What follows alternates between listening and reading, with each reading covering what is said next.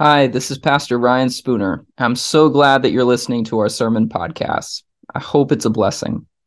If you live in the area, or even if you don't, we would love to have you join us on a Sunday morning. We meet at 10:30 a.m. at the Millworks in Willington, Connecticut, 156 River Road. Also, if you'd ever like to help support our church financially, we would be extremely grateful. You can donate through our website, stpaulschurchct.org. Thanks. All right. Good morning, everybody. Um, before we get into the message, I just want to remind you that on Wednesday we have a special service, our Ash Wednesday service. I know that uh, in a non denominational church like this, we may come from different backgrounds or flavors of. Uh, the Christian faith, and some of them celebrate Ash Wednesday, um, some of them may not, uh, typically. Uh, but we at St. Paul's have made it a, a, practice for quite a few years now of observing uh, the, what's known as the season of Lent, the 40 days before Easter, which begins with Ash Wednesday. Believe it or not, um, Easter is about 40 days uh, from this Wednesday. And the whole idea of this period of time is to prepare ourselves for the celebration of the resurrection. And um, I, I, will speak on Wednesday evening a little bit more about how we do that during this season. Um, but uh, I encourage you, if you can, to come out 6 p.m. on Wednesday. We're actually going to be having the service downstairs. Um, and this is the service where you know you might you get ashes on your forehead if you want, and the symbol of a cross.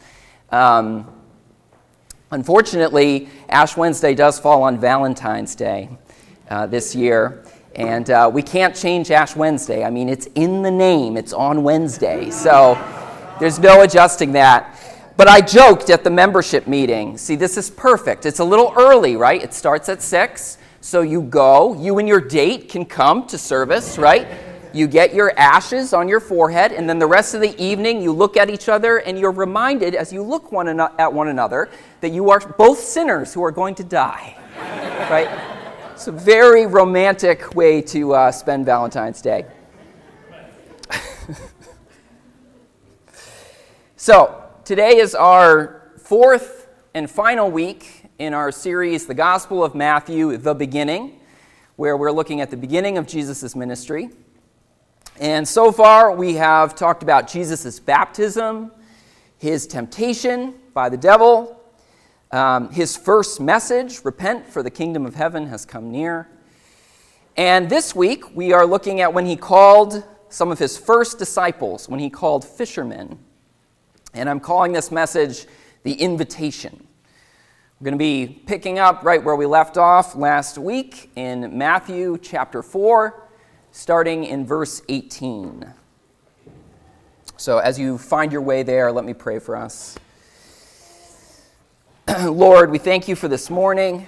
Uh, we thank you for the joy of being able to worship you, worship you together. And we thank you for this opportunity to um, study the scriptures. And we just ask, Lord, that you would open our hearts and minds to receive whatever it is that your Holy Spirit wants to teach us today. We are listening to you. And all God's people said, Amen. All right. So, as you may remember from last week, Jesus' ministry began with him moving from his hometown of Nazareth to a fishing village called Capernaum, a Jewish fishing village which had trade routes that went through it. So it was a mixture of both Jewish people and Gentiles, which is an appropriate place for Jesus to begin his ministry, right? Because he is a light not only to the Israelites, but eventually to the entire world. And Jesus had been traveling around Capernaum and he had been announcing, Repent, in other words, change your mind, for the kingdom of heaven has come near. So at this point, Jesus has surely been gaining a reputation, and now it is time for him to invite some people to follow him. And so this is what happens next, starting in verse 18. As Jesus was walking beside the Sea of Galilee, he saw two brothers, Simon, called Peter, and his brother Andrew. They were casting a net into the lake, for they were fishermen. Come, follow me, Jesus said, and I will make you to fish for people. At once they left their nets and followed him. Going on from there, he saw two other brothers, James, son of Zebedee, and his brother John. They were in a boat with their father Zebedee, preparing their nets. Jesus called them, and immediately they left the boat and their father and followed him. Jesus went throughout Galilee, teaching in their synagogues, proclaiming the good news of the kingdom, and healing every disease and sickness among the people. News about him spread all over Syria, and people brought to him all who were ill with various diseases, those suffering severe pain, the demon possessed, those having seizures, and the paralyzed, and he healed them. Large crowds from Galilee, the Decapolis, Jerusalem, Judea, and the region across the Jordan followed him. So, Jesus called 12 primary disciples, and here we see the calling of four of them, who are all fishermen Peter, also known as Simon, and his brother Andrew, and the sons of Zebedee, as they were known, uh, James and John.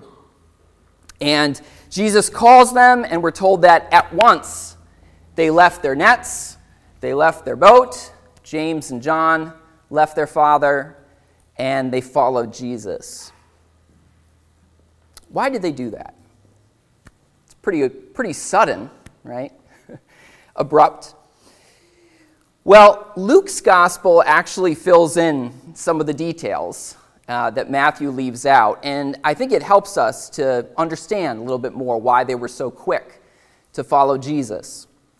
Luke tells us that Jesus had actually borrowed Peter and Andrew's boat, and he was standing in it and preaching to people on the shore. And so it's reasonable to assume that Peter and Andrew and James and John had gotten a taste of Jesus' preaching.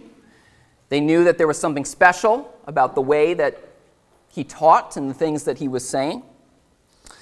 Um, but there's more than that, actually. So, Jesus, after he finishes using Peter's boat, he says, Put out the boat into deep water and let down the nets for a catch. And Peter isn't too excited about that because he says, Ah, oh, we've been fishing all night, we haven't been able to catch anything, but because you say so, I will let down the nets.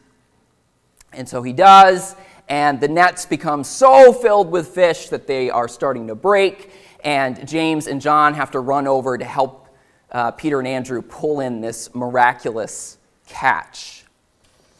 And so when Jesus says, Follow me, these four men are people who have heard some of Jesus' teaching, and they also know that Jesus is a way better fisherman than they are, right? And so that's part of the reason why they are inclined to say, we, we should follow this guy, right? He's not just a total, a total stranger. Actually, Peter Peter's reaction is interesting. He, when he first sees this miraculous catch of fish, he is so overwhelmed by the sense that he is in the presence of someone holy uh, that he says, Away from me, Lord, I am a sinful man. So that, that gives us another reason why they were quick to follow Jesus when he said, Follow me. Because they were very surprised to be asked.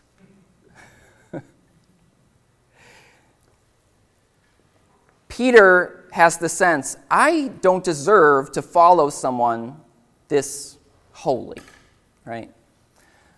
But Jesus, whatever Peter's flaws are, he is not uh, so offended by them that he follows Peter's request and goes away. No, he says, I still want you, right?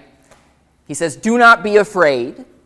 I will make you a fisher of men, or I will make you someone who fishes for people. So, when Jesus invites these men, he is inviting people who probably were surprised that he would invite people of their moral caliber. And they were also probably surprised that Jesus would invite people of their academic caliber. Um, in those days, it was not normal for a rabbi or a teacher to invite students to follow them. The norm was for the student to apply to follow the teacher, you know, kind of like the way that students today would apply to go to college.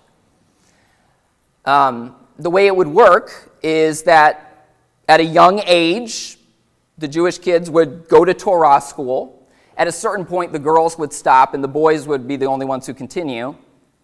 And the boys who were at the top of the class would keep advancing. But the ones who were not at the very top, with each progression, they would leave. And what they would usually go to do is to like learn the family business, like fishing, right? It was only those that went the whole way through at the very top of their class that then, in the end, basically did the equivalent of applying to the PhD program of their time and would say, Well, I want to follow Rabbi so and so or whatever, and um, would, would ask to follow that teacher. So the fact that Jesus is inviting fishermen tells us that he is inviting people who weren't at the top of their class, right? These are the people that dropped out at some point so that they could learn the family business. And yet he comes to them and he says, I want you. I want you to follow me. And this is probably partially why in the Gospel of John, Jesus says to his disciples, You didn't choose me, I chose you. Right? Because he's saying, You didn't apply to my PhD program. I picked you for it, I invited you to it. And what he's doing there, he's not the point there isn't necessarily to teach some theology of predestination, right? But it's to give them comfort in saying, hey, I invited you, so I'm not going to leave you, right? So, part of the reason that they drop everything they're doing is because they are so surprised that Jesus would ask people of their moral caliber and their academic caliber to follow him. Jesus is not just looking for people who are morally pure. He is not just looking for the people who are at the top of their class. He is looking for people who are willing to follow him and become what he intends for them to become. And for Peter, Andrew, James, and John, that meant going from being fishermen to being fishers of men, or fishers of people. So, what did Jesus mean by that? What is that invitation to become a fisher of men? Well, of course, Jesus is using a metaphor. And we got to be careful about how we understand metaphors, right? Because with a metaphor, there is always something that is similar about the metaphor and the thing that is being described but there isn't necessarily a total correspondence between every aspect of the thing that is being described and the metaphor. So, for example, if you take Jesus' metaphor totally literally, follow it to its logical endpoint, you're literally casting nets to catch people, which you then gut, right, and then eat or sell. So clearly, Jesus is not saying that, right? I think we can all agree on that. Jesus is getting at something different when he says, I want to make you, or I'm going to make you, fishers of men. And uh, part of the reason I bring this up is, is I just want to remind us that when we read the Bible, we have to be careful about how we understand the metaphors and the parables in it. There isn't always a complete correspondence between the metaphor and the parable and reality, but there is something about the metaphor or parable that corresponds to reality. For, for example, this is an obvious one, but you know, the Bible says that God is a rock. Okay, well, that means that God is constant and He is reliable and He's faithful and He's dependable. But it doesn't mean that He is inanimate or a shade of gray, right? And I think we naturally understand this, but there are some other things, other parables and metaphors in the Bible that are a little bit harder to discern. And so we just got to be careful. We have to be thoughtful and prayerful about how we understand them. So, what is similar about fishing and what Jesus is calling these men to do? Well, the similarity isn't so much in what comes after the catch as in the catching itself. So let's think about the way that the disciples caught fish. Okay? Remember, Jesus told them to do what? To let down their nets. And that's how they did it. They would let down their nets, and then if there were fish in the water nearby, they would get caught in the net, they'd pull it up. Simple. Now, notice that method of fishing doesn't concern itself with hooks or bait. It doesn't strategize about what kind of fish you're trying to catch. The method is just let down your nets. I've heard some people teach on being fishers of men, and um, they'll say something like, Well, you know, a good fisherman knows what kind of fish he's trying to catch. He knows what kind of hooks are best for catching that fish, what kind of line to use, what kind of bait will attract them. And so we got to recognize, right, when we evangelize, we got to be strategic. And we got to think through, you know, things like, well, what kind of, what generation are we seeking to reach, right? Is it Generation Z, the millennials, the Xers, the boomers? And if so, what's the best way to do it? What's going to lure them in? What's going to attract them, right? TikTok videos, donuts, um, contemporary praise team, hymns, candles, right? What's going to do it? And there's nothing wrong, of course, with thinking strategically about how to share the gospel with different kinds of people. Although I will say, I don't recommend using the analogy of hooks and bait. Um, rather than asking, hey, how do we hook that kind of person?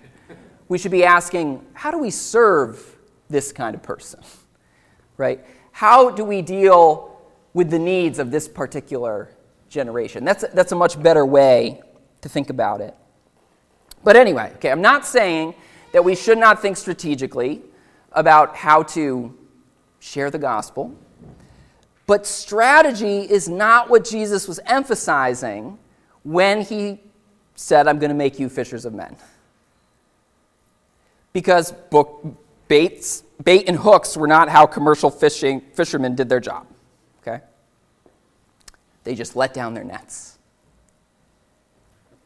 So here's how I would encourage us to think about this. Okay? The net that the disciples are being invited to let down into the world is Jesus. Right? The net is Jesus. It is his message of good news. It's his welcome into the kingdom of heaven.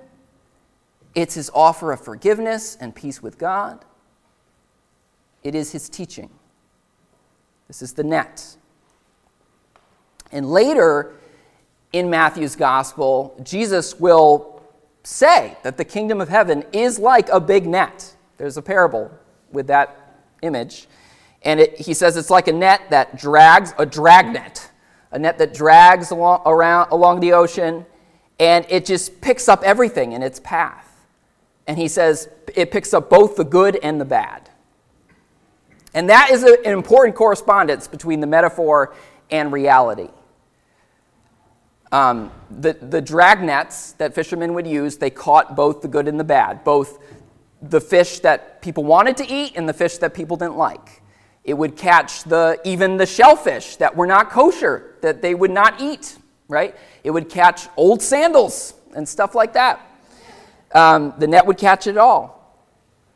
So, what Jesus is inviting his disciples to is a life of sharing the gospel that does not discriminate about who will receive it or deserve it.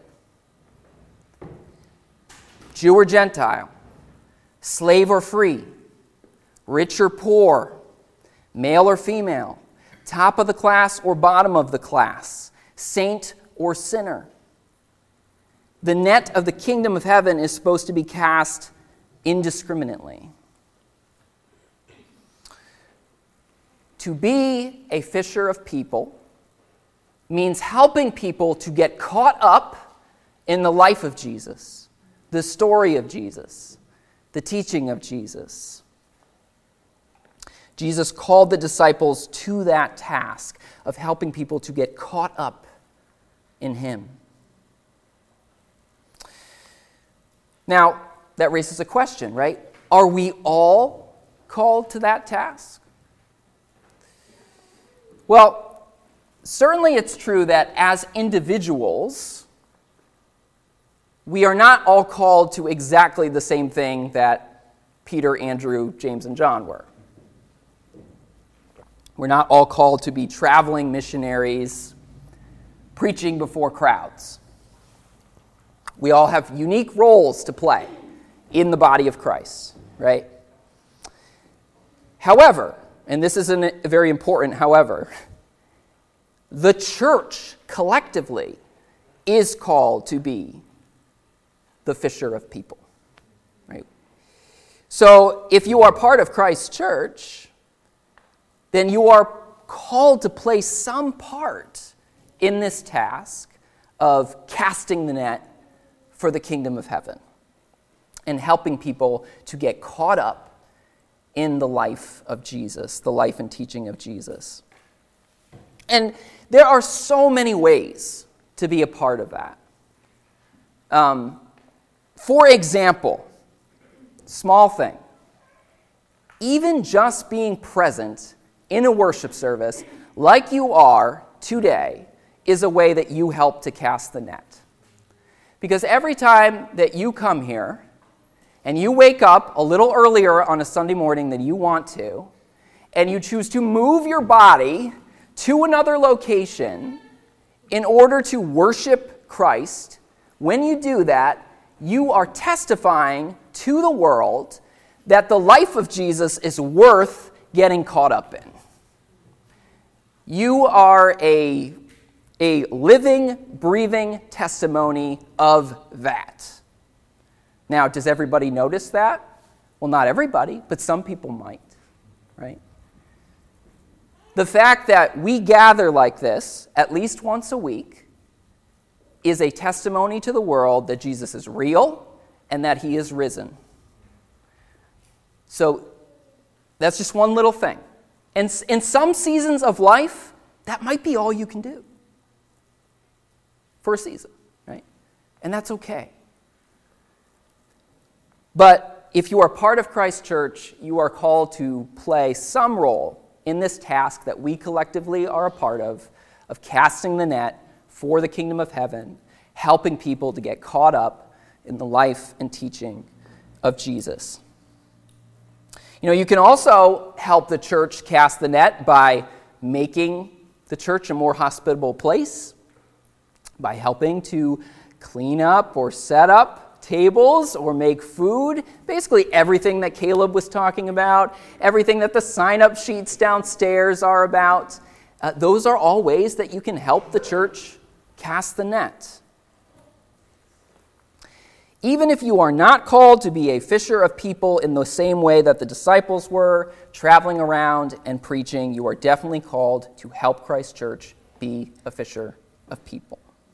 So, now, if we want to do that even better than we currently are, both as individuals and as the church, there's a couple of questions that I think we should reflect on inspired by this story. So I'm going to give you two reflection questions. And uh, I can't answer these for you. My hope is that you will seek the Holy Spirit and ask Him to help you to answer these uh, both this morning and this week. So, number one, is Jesus calling me to leave something behind? Is Jesus calling me to leave something behind? Peter, Andrew, James, and John left their boats, left their nets, left their source of income, left their, their security, right? Fishing was their secure place the family business. When we follow Jesus, sometimes he calls us to leave something behind. Now, of course, he calls us to leave evil behaviors and practices behind, but sometimes he calls us to leave things behind that aren't even necessarily bad, but he just has something else for us. Right? A fishing business is not a bad thing at all. But the disciples needed to leave their nets behind if they were going to follow Jesus and become what he intended them to be. They had to leave what they were used to, and they had to venture out into the unknown. Now, I got permission from Keith to share this story this morning. I had already put it in my uh, manuscript, so I'm glad that he said okay, because that would be awkward if he hadn't. Um, but this whole idea of leaving your nets, it reminded me of a story from Keith's life. So, Keith, our associate pastor, um, about 10 years ago, he worked with the UConn women's basketball team. He was a videographer for them. And so he had a good job, you know, palling around with Gino. Um, and I'm sure it was a well paying job with good benefits.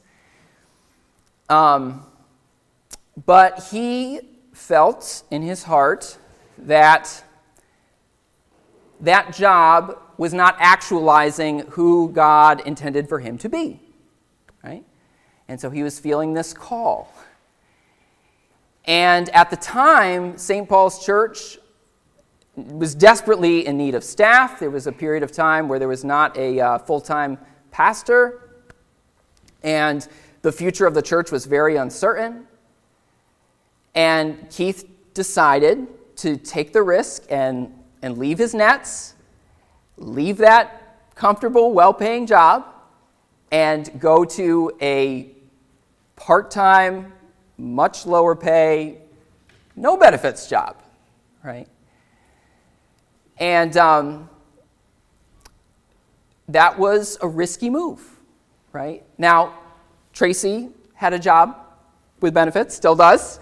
So it, it, was not a leap into total radical uncertainty, right?